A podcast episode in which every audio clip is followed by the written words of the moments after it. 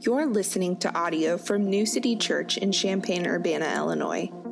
We are a gospel centered church with a heart for the next generation, passionate about making disciples who will renew our city in the real Jesus. For more information about New City, please visit our website at www.mynewcity.church.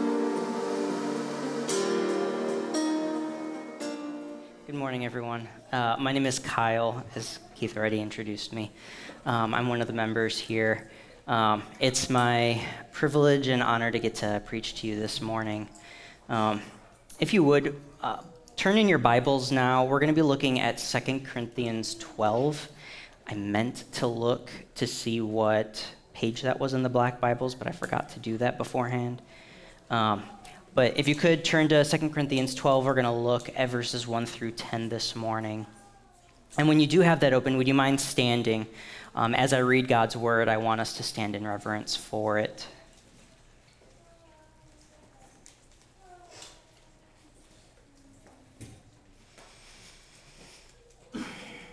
Second Corinthians 12, verses 1 through 10 say this. I must go on boasting. Though there is nothing to be gained by it, I will go on to visions and revelations of the Lord. I know a man in Christ who 14 years ago was caught up to the third heaven. Whether in the body or out of the body, I do not know. God knows. And I know that this man was caught up into paradise. Whether in the body or out of the body, I do not know. God knows. And he heard things that cannot be told, which men may not utter. On behalf of this man I will boast, but on my own behalf I will not boast, except of my weaknesses. Though if I should wish to boast, I would not be a fool, for I would be speaking the truth.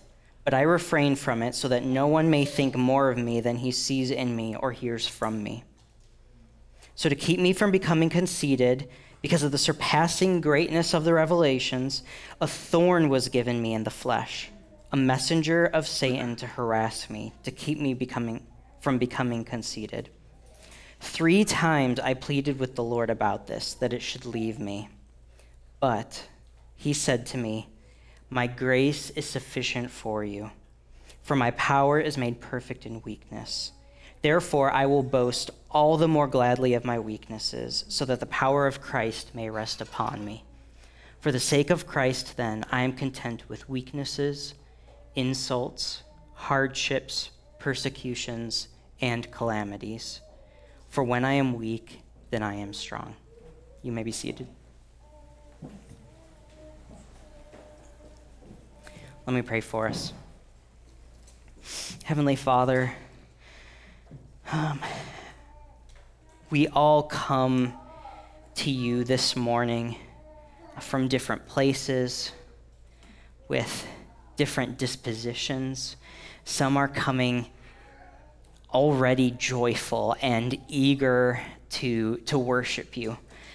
Um, others of us come in dragging our feet, barely able to will ourselves to come here this morning, discouraged, maybe feeling hopeless, tired. Lord, wherever we come to this morning, God, I pray that your spirit would meet us in God's word here and that he would, through your infinite wisdom and knowledge and goodness, um, edify our hearts, strengthen us in Jesus, um, give us hearts of worship and praise, give us hope for the days to come, and help us find a joy that surpasses all understanding. ask this in his name. Amen. So, um, as, as Keith already mentioned, we started last week a sermon series on lies that we believe. Josh did a fantastic job of getting us started with that last week. Um, and I'm going to be continuing that, that series this morning. Um, I, I just want to start off by saying that I love that we're doing a series like this. I think our elders are really wise in planning it. Um, one of the core tenets of Christianity is that we cannot trust ourselves. Now, that might be hard to hear, but it's true. Um, one of the fundamental realities of Christianity is that we cannot trust ourselves. Our feelings and thoughts don't always match reality. In fact, they usually don't. Um, that's one of the most troubling aspects of our lives. I feel things all the time, but that doesn't mean that they're true. We have to challenge our feelings and thoughts, not just give full credence to them. Um, and with that said, that is why it is so precious that we have this. The Bible is true and it is right. It is the inerrant word of the creator of the universe. The one who controls the very essence of what is reality, he's the one that wrote this. He's the one that gives it to us, he's the one that guides us by it. So, where we can't trust ourselves, we can trust him and we can trust it in turn. Um, and that's really what the point of this series is to look at specific lies that we commonly believe in our own hearts and test them against the scriptures. Um, I could say, This is how I see it, therefore I know this is true. Or I could say, This is how I see it, let me make sure that's right. Do you see the difference there? There's a profound difference between those two statements. The first person gives their emotions authority over their life, the second person submits to a better authority. And if you want to see someone who's thriving, find someone who is the second person and then pulls out their Bible. Someone who says, This is how I see it, but let me make sure I'm right. And then they pull this out. That is someone who is healthy. That is someone who is thriving in this life. The latter position that I just described is, in my opinion, one of the greatest marks of maturity in a Christian. Uh, and so, again, I'm glad that we're doing this sermon series, and I'm glad to be a part of continuing it. With that said, today's lie is a simple and pervasive one that we're going to look at. I am incomplete. I want us to consider that, feel, that feeling we get when we're missing something. That's really kind of at the heart of what it means to feel incomplete. There's lots of things, even very good biblical things that we desire. We want love. We want freedom. We want financial stability. We want to be healthy. Those are great things to want. God wants us to want those things. But oftentimes, those wants cross a line in our souls. We begin to believe that we're incomplete, that we're not whole, and that we cannot truly be happy until we have those specific things. Our lives can look great in most other respects, but that one disappointment, that one thing that's missing, taints our joy in everything else. I know I'm not the only person that experiences this. If not all of us, the vast majority of us know this feeling. Over the years, one of my biggest struggles has been self pity. I look at things that I wish I had that I don't. I see how other people have them and I don't. I think about how unfair my lot has been, and I pity myself. Um, and at the core, this gets at that belief of I am incomplete. I don't think I'm whole yet. Other people are, but I'm missing something. And I want that, and I need that. At least that's what I feel. But again, here's the question am I? Let's test those thoughts and feelings against Scripture. I know I feel incomplete, but am I actually? As I said earlier, I have to test those feelings. And that's why I am preaching on today's passage. 2 Corinthians 12, specifically verses 1 through 10, even more specifically, really verse 9, um, has helped me experience growth in this area of my life. It's helped me to see that I am whole in Christ. From Paul's interactions with Jesus, I have found so much comfort. And so I hope you experience that too. Um, let's turn our attention to the text now. With that said, I'm not going to reread it, but on, on your own time, look back at verses 1 through 7. It's really interesting. Paul, it, it's kind of confusing the way that Paul's talking here. He starts by describing this quote unquote person who has had these remarkable revelations. He says that this person has been taken up to the third heaven. Um, now, we don't really use that language today. To the ancient Hebrews, the first heaven was considered like the sky where birds are flying. The second heavens was outer space where the stars and the moon were. The third heaven was considered what we consider heaven. That's where God resides. And so, this person that he is describing is having an otherworldly experience with God, something beyond our com- comprehension. He even says that it's beyond being able to be uttered.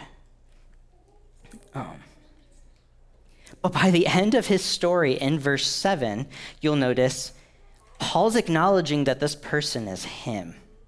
So he's starting off by saying there's this person, I'm not going to say who it is, who has this remarkable experience with God. But then we see by the end of his story in verse 7 that this person that he's talking about is actually himself. He's had this experience. He's trying not to brag about it, but Paul himself is the one who has experienced this. Paul was an extraordinary man. And that makes sense. Christ equips us for the tasks that he plans for us. And I would argue that no one in history, save for Moses, was responsible for more than Paul. Both men received unique revelations from God. They were charged with extraordinary tasks and they were given extraordinary gifts. This is one of those that Paul received. But here's the thing Paul, with all of his spiritual greatness, was still weak. As extraordinary as his life was, his life was not perfect. He had personal deficits, he had deficiencies, he was inadequate. At least one of those personal deficits was so debilitating to him that he repeatedly asked God to take it away from him. We see that in verse 7. So, to keep me from becoming conceited because of the surpassing greatness of the revelations, a thorn was given me in the flesh, a messenger of Satan to harass me, to keep me from becoming conceited. Three times I pleaded with the Lord about this, that it should leave me. But he said to me, My grace is sufficient for you, for my power is made perfect in weakness. So we're seeing here, Paul has this incredible weight on him. We don't know what his thorn in the flesh is. I don't even want to speculate too much about it because we just simply don't know. But he wanted Jesus to take it from him. The point is that it caused him great anguish, and Jesus refused to fix it. That's what's, what's most fascinating about this text to me. Here is an incredible man of God facing something that's debilitating, that's probably hindering his ministry. And when he asks God to take it from him, he says no. Why? Well, Paul admits that in part it's to keep him humble, it's to help keep him from being conceited.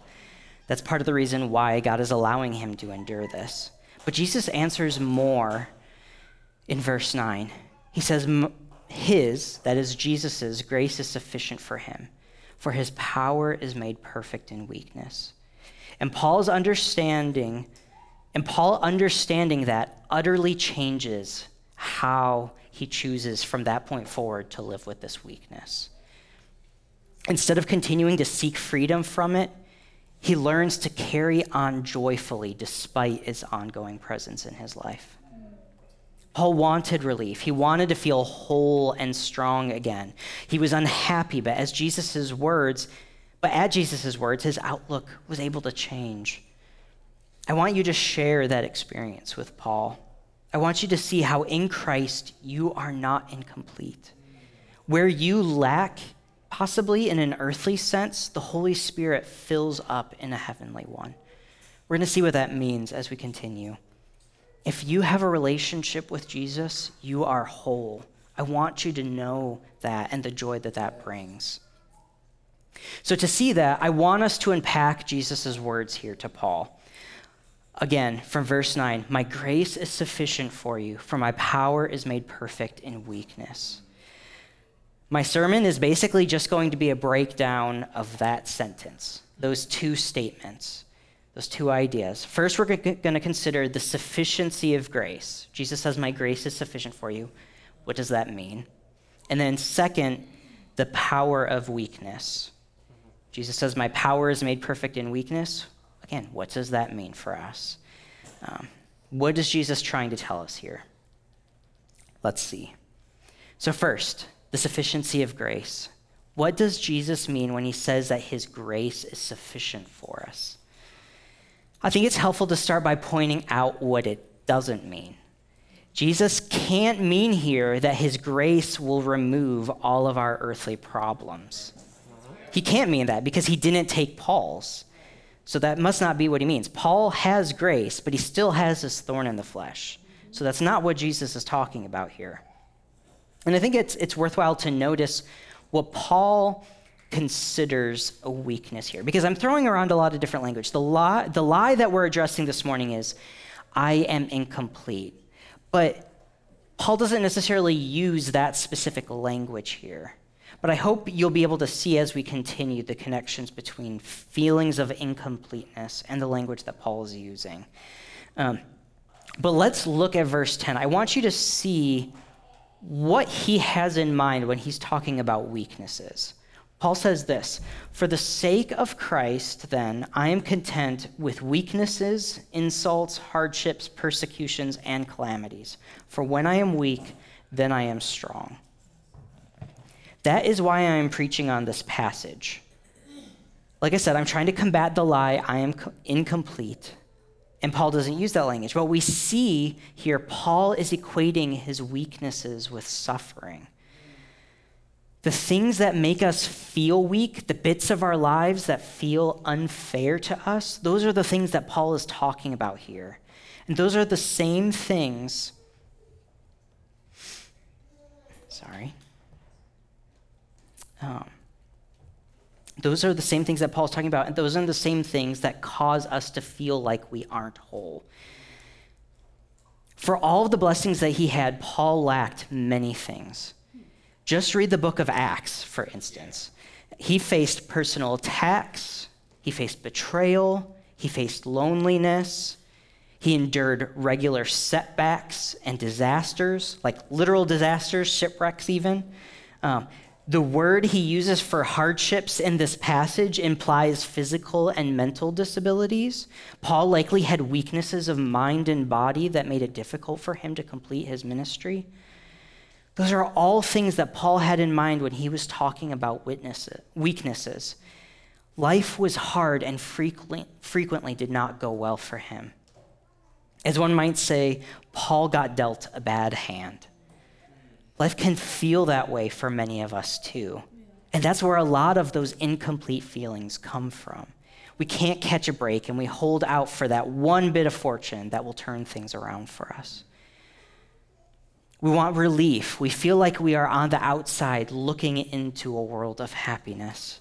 And if we just had that one thing, our lives would be better. And you know what? In one sense, it's possible that that could happen. There are earthly solutions to many of our problems at times. There was one for Paul. I mean, whatever it was, I'm not sure what it was because we don't know what his thorn was, but he was at, he at least knew that there was one because he prayed for it 3 times to God. But New City Jesus didn't take Paul's problems away. He simply said that his grace is enough for Paul. This should cause us to rethink our understanding of what it means to be whole. What does it mean to have a satisfying and complete life if it doesn't mean getting what we want? We need to make sure that we are defining it the way that Jesus does. For one, Jesus is making it clear that wholeness does not come from earthly comfort or success. We want it to. That's what feels good to us. But that isn't what defines being whole. Our joy does not, is not dependent and should not be dependent upon having a life free from suffering and hardship. That doesn't make us whole. Jesus' words teach us that satisfaction can and should be experienced even in the midst of life's trials. What we truly need is not strength or ease, it is grace. And Jesus is reminding Paul that he already has that. Notice that Paul does not include sin and temptation in his list from verse 10. That is not what he's asking Jesus to take away from him here. And I, I was thinking about, like, why is that? And I think it's because Paul knows Jesus already has taken those sins from him. He's asking Jesus to take the suffering, but he doesn't need to ask Jesus to take the sins because he knows he already has. And it's, I, I could be reading too much into this, but I really do think that's true. And I think it's a beautiful display of faith in Paul's life, even in the midst of his hardship and pain. And look at how Jesus leans into that idea. He knows Paul's heart. He says, My grace is sufficient for you. That, that seems like a simple statement, but I think there's a lot of subtext here. I think Jesus is really saying, Poor Paul, I know you are suffering, but take heart. The one thing that you really need, freedom from your sins, I've already given that to you. And I know you know that. Remember it and take heart today. Friends, all of us come here today with different trials and hardships. And because of that, we all long for different things. At least we do in an earthly sense. Some of you are desperate for a different job, for instance. Some of you feel so alone and you long to be known and loved. Some of you are plagued by physical and mental health problems that you wish would just go away. Some of you yearn for a break from what seems like constant bad news and failure in your life. Just think about it for yourself. What is that for you? It's not always the same thing, but we frequently have something. So many things leave us feeling incomplete and in need. But the one true and eternal need that we all have has already been satisfied for us in Jesus' death on the cross. That is what he is telling us. Now, don't misunderstand me. I don't want to come across as trite. I don't mean to belittle the real pain and suffering that you may be feeling. I don't want you to just think that I'm saying, oh, yeah, you have these deep longings, these, this deep anguish that you're experiencing, but that's okay because you have Jesus. Don't hear me saying that. But hear, hear me out on this. There is a literal eternity of difference between suffering with Jesus and suffering apart from him. If you have Jesus, no matter how bad your earthly suffering has been, you are still better off than the person living the ideal life apart from Him. No suffering in this life can compare to the future torment of being separated from God for eternity. And at the same time, no pleasure in this life can compare to the endless joy you will experience in the presence of God forevermore. That eternal perspective is everything. It is a way that Jesus views the world, and it's the way that we should too. That outlook doesn't ignore our pain, it doesn't sweep it under the rug, it doesn't say that it doesn't exist, but it offers us hope and gratitude even in the midst of it. If you have placed your faith in Christ, you are assured an eternity free from pain and suffering. You are promised beauty and peace you will bask in the glory of God like flowers of the field thrive in the light of the sun. Your life is promised to get better than it is right now. That is your guarantee. So take heart in that. At the same time, the opposite is true if you have not placed your faith in Christ. For those who don't turn from their sins, they will be miserable without the goodness of God, like a fish is without water. Their life is promised to get worse. That is your guarantee because of your sin. But, friends, if that is you, you have reason to take heart too, because your story need not end there. I want every single one of you to know that Jesus is offering you the first life. He loves you. He died so that you could have it. Entrust your life to Him. Believe that He paid for your sins on the cross. The Christian life does not mean that you will be without hardship. We want to think that it will, but it doesn't. In fact, in some ways, it will make your life harder. There are desires, there are longings, there are temptations that we are called to deny ourselves. But a life with Jesus means that all of our weaknesses and suffering will pale in comparison to the strength and pleasure promised us after this life. Yes. Paul says it himself perfectly a bit earlier in 2 Corinthians. He says this in 2 Corinthians 4 So we do not lose heart. Though our outer self is wasting away, our inner self is being renewed day by day.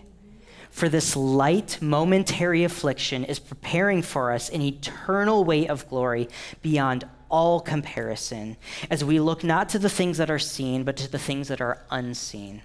For the things that are seen are transient, but the things that are unseen are eternal.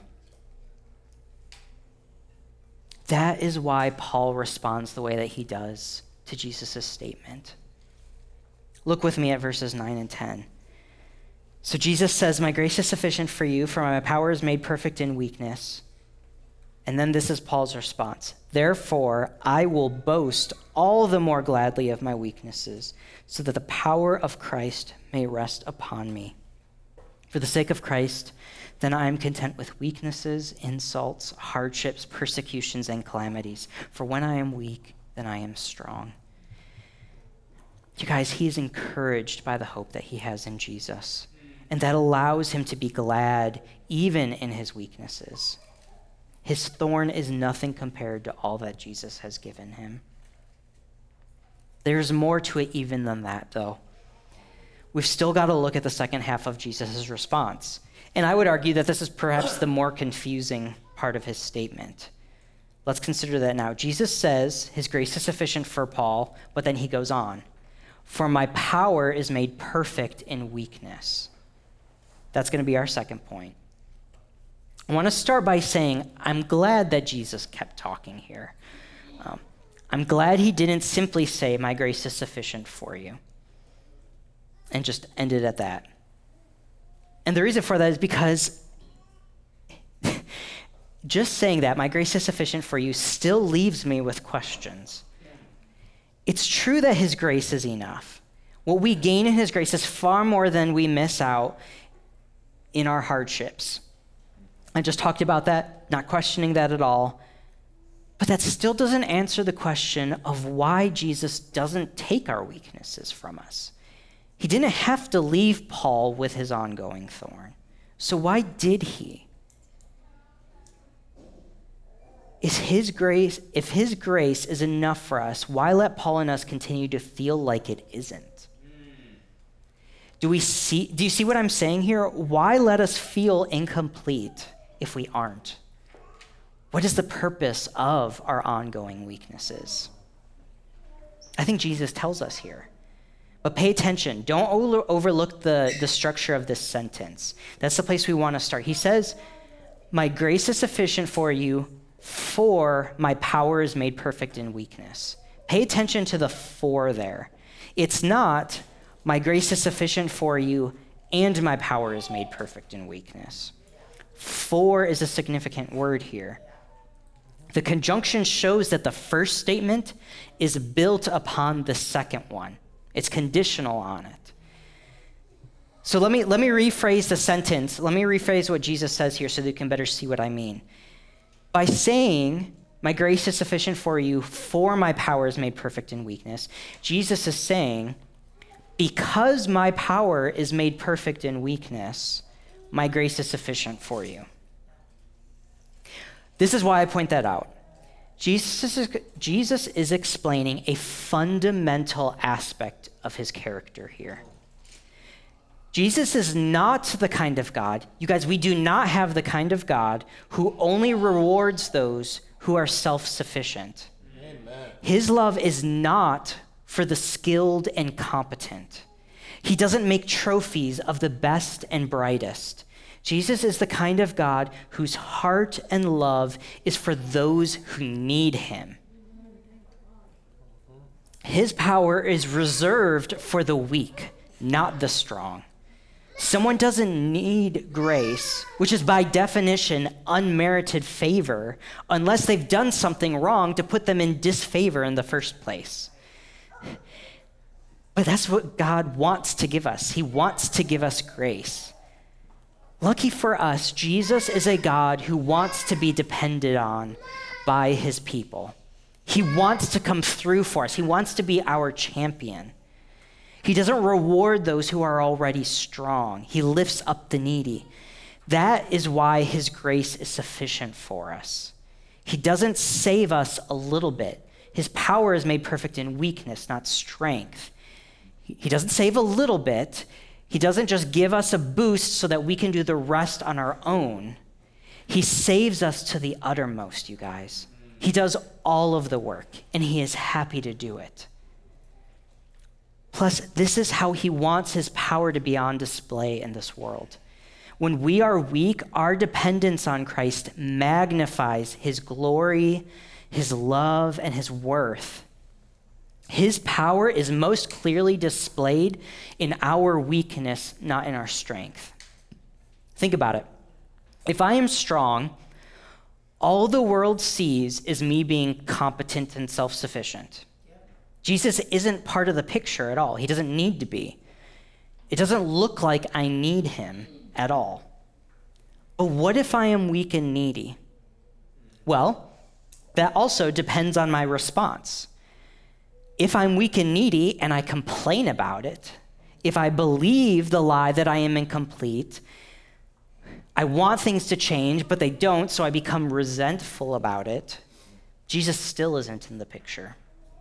My life isn't displaying him at all. But what if I respond the way that Paul does in this passage? What if the world thinks I should be unhappy, that I should be upset, that my life is unfair, that I don't have something that I, sh- I, am, I deserve or I need?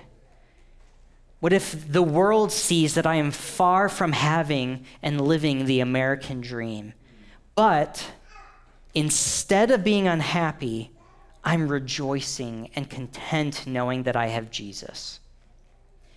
That, my friends, is something altogether different that in that picture, I am showing the world that Jesus is greatest in my heart. I am showing the world that nothing is more important than him. Since I have him, I can lose everything else and still be content. That life magnifies the glory of Jesus. That life adorns the gospel in all its brilliance. That is how his power is made perfect in our weaknesses. Our weaknesses give us opportunities to show that Jesus really is our greatest and only need. They also give us opportunities to learn how far Jesus' love will go for us. Our weaknesses are the places in our lives where we are able to give the clearest testimony to the glory and love of Christ, as I've already been saying. Without them, his life will not shine as brilliantly through our lives. We don't want to think that. We want to think, oh, in comfort and ease, that's where Jesus will be on greatest display in me. But that's not the case. Because he loves us. and He wants to support us and strengthen us and build us up. To put it another way, our weaknesses give us the chance to exercise our faith. I, have had this, I've experienced this firsthand in many different ways. I was trying to think of one of the many examples in my life that I wanted to share this morning about how I have really wrestled with my weaknesses. I am someone who has prized self sufficiency.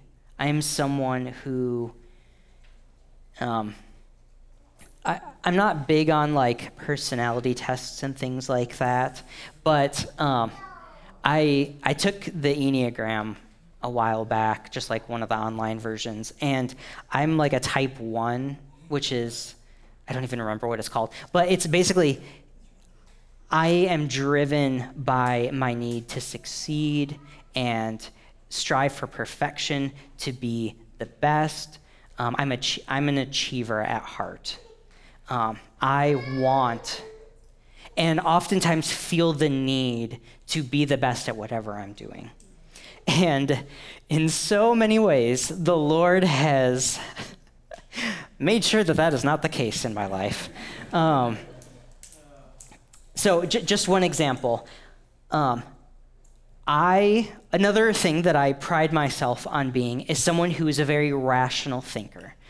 I consider myself to be very level headed most of the time, have very good control over my emotions. Um, for a long time, I would have said that that was one of my best attributes, honestly. Um, without even realizing it, I, I, really was putting a lot of my security in that. Um, I would acknowledge that I have had plenty of faults, but at least that wasn't one of them. Um, it was my redeeming quality in a lot of ways. That was um, destroyed for a time, though. Um, there were several years of my life when I was the exact opposite of that. Um, for about five years, I dealt with recurring bouts of pretty severe depression.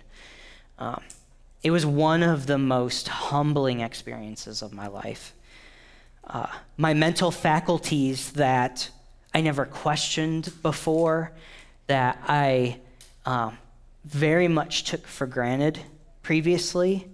Um, my mental faculties that were previously something I felt like I had such good, good control over were during this period of my life something that I completely lost control over.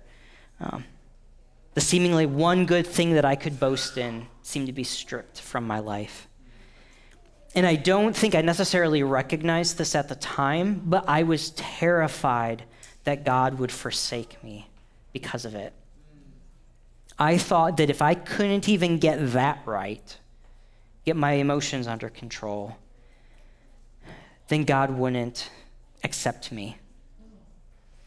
Um, I was, I thought that I was more trouble than I was worth at that time.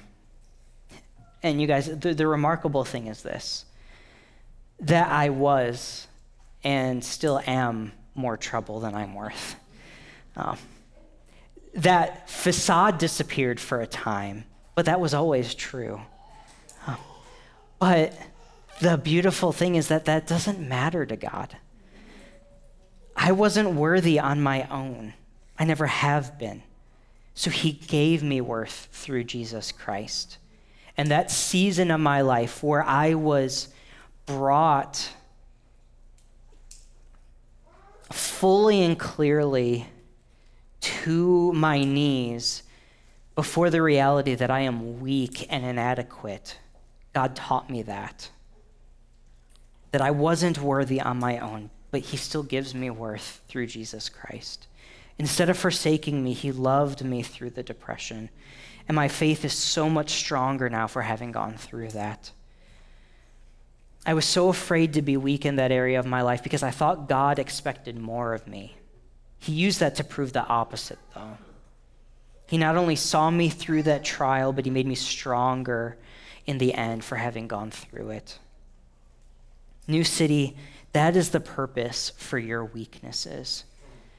That is the purpose for those deep longings of your heart that never go answered. They are not there to highlight how incomplete you are.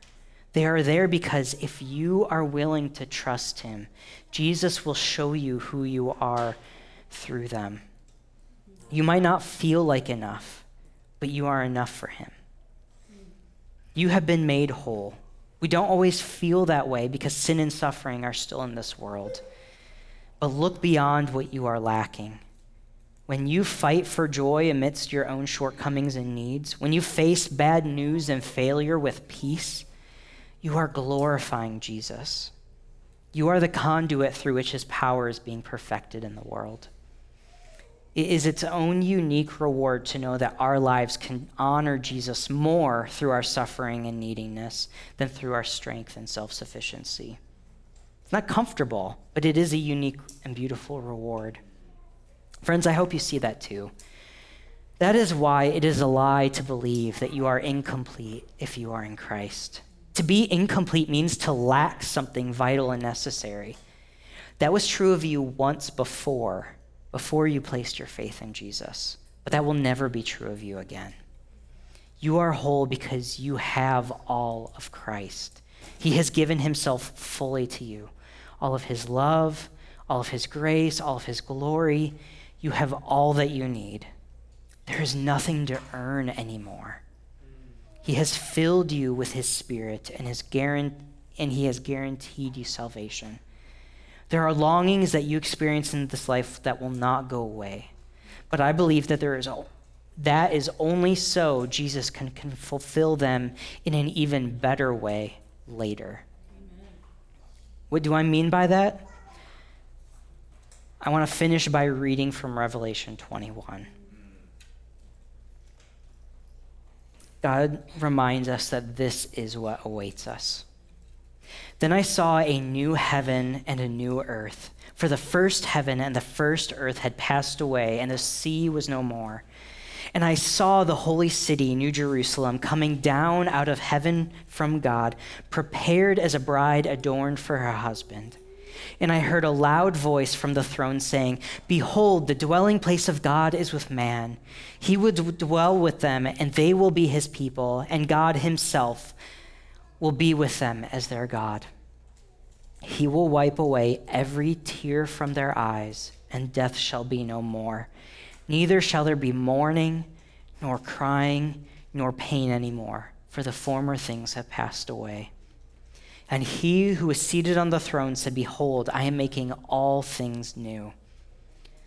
Also, he said, Write this down, for these words are trustworthy and true.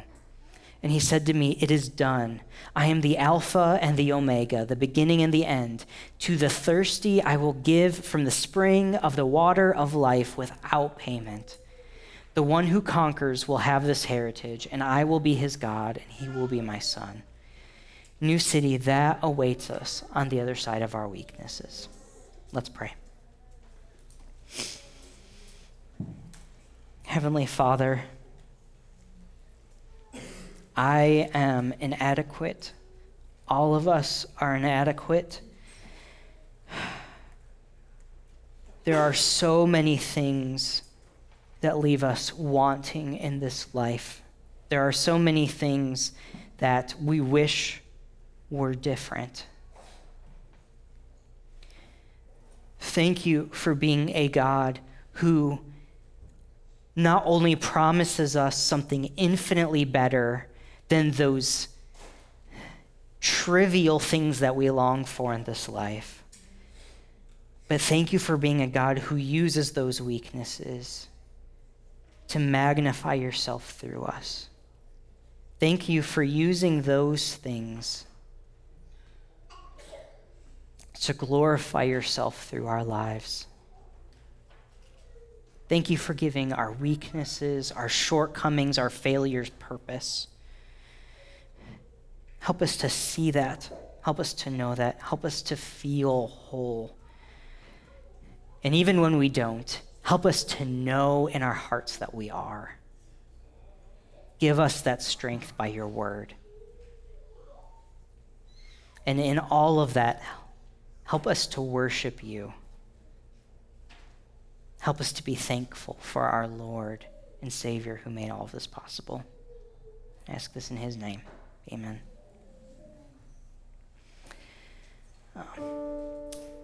So now uh, we enter a time where we're going to reflect, remember, and rehearse as we always do after the sermon. First, we want to reflect. New City, let's reflect on the message. Let's reflect on the lie that we oftentimes believe that we are incomplete. What is it that makes you feel incomplete? How do Jesus' words here that my grace is sufficient for you, my power is made perfect in weakness, how do those speak to you in those feelings of incompleteness? Even if it doesn't feel like it, how has He made you full? Reflect on that. Rejoice in that. And then after that reflection, we're going to enter a time of taking the Lord's Supper together in remembrance of what Jesus has done for us. His grace did not come without a cost. Jesus bled and died on the cross for us in facing the penalty for our sins. And so when we go to the Lord's Supper, we remember that. We remember that cost that He paid on our behalf.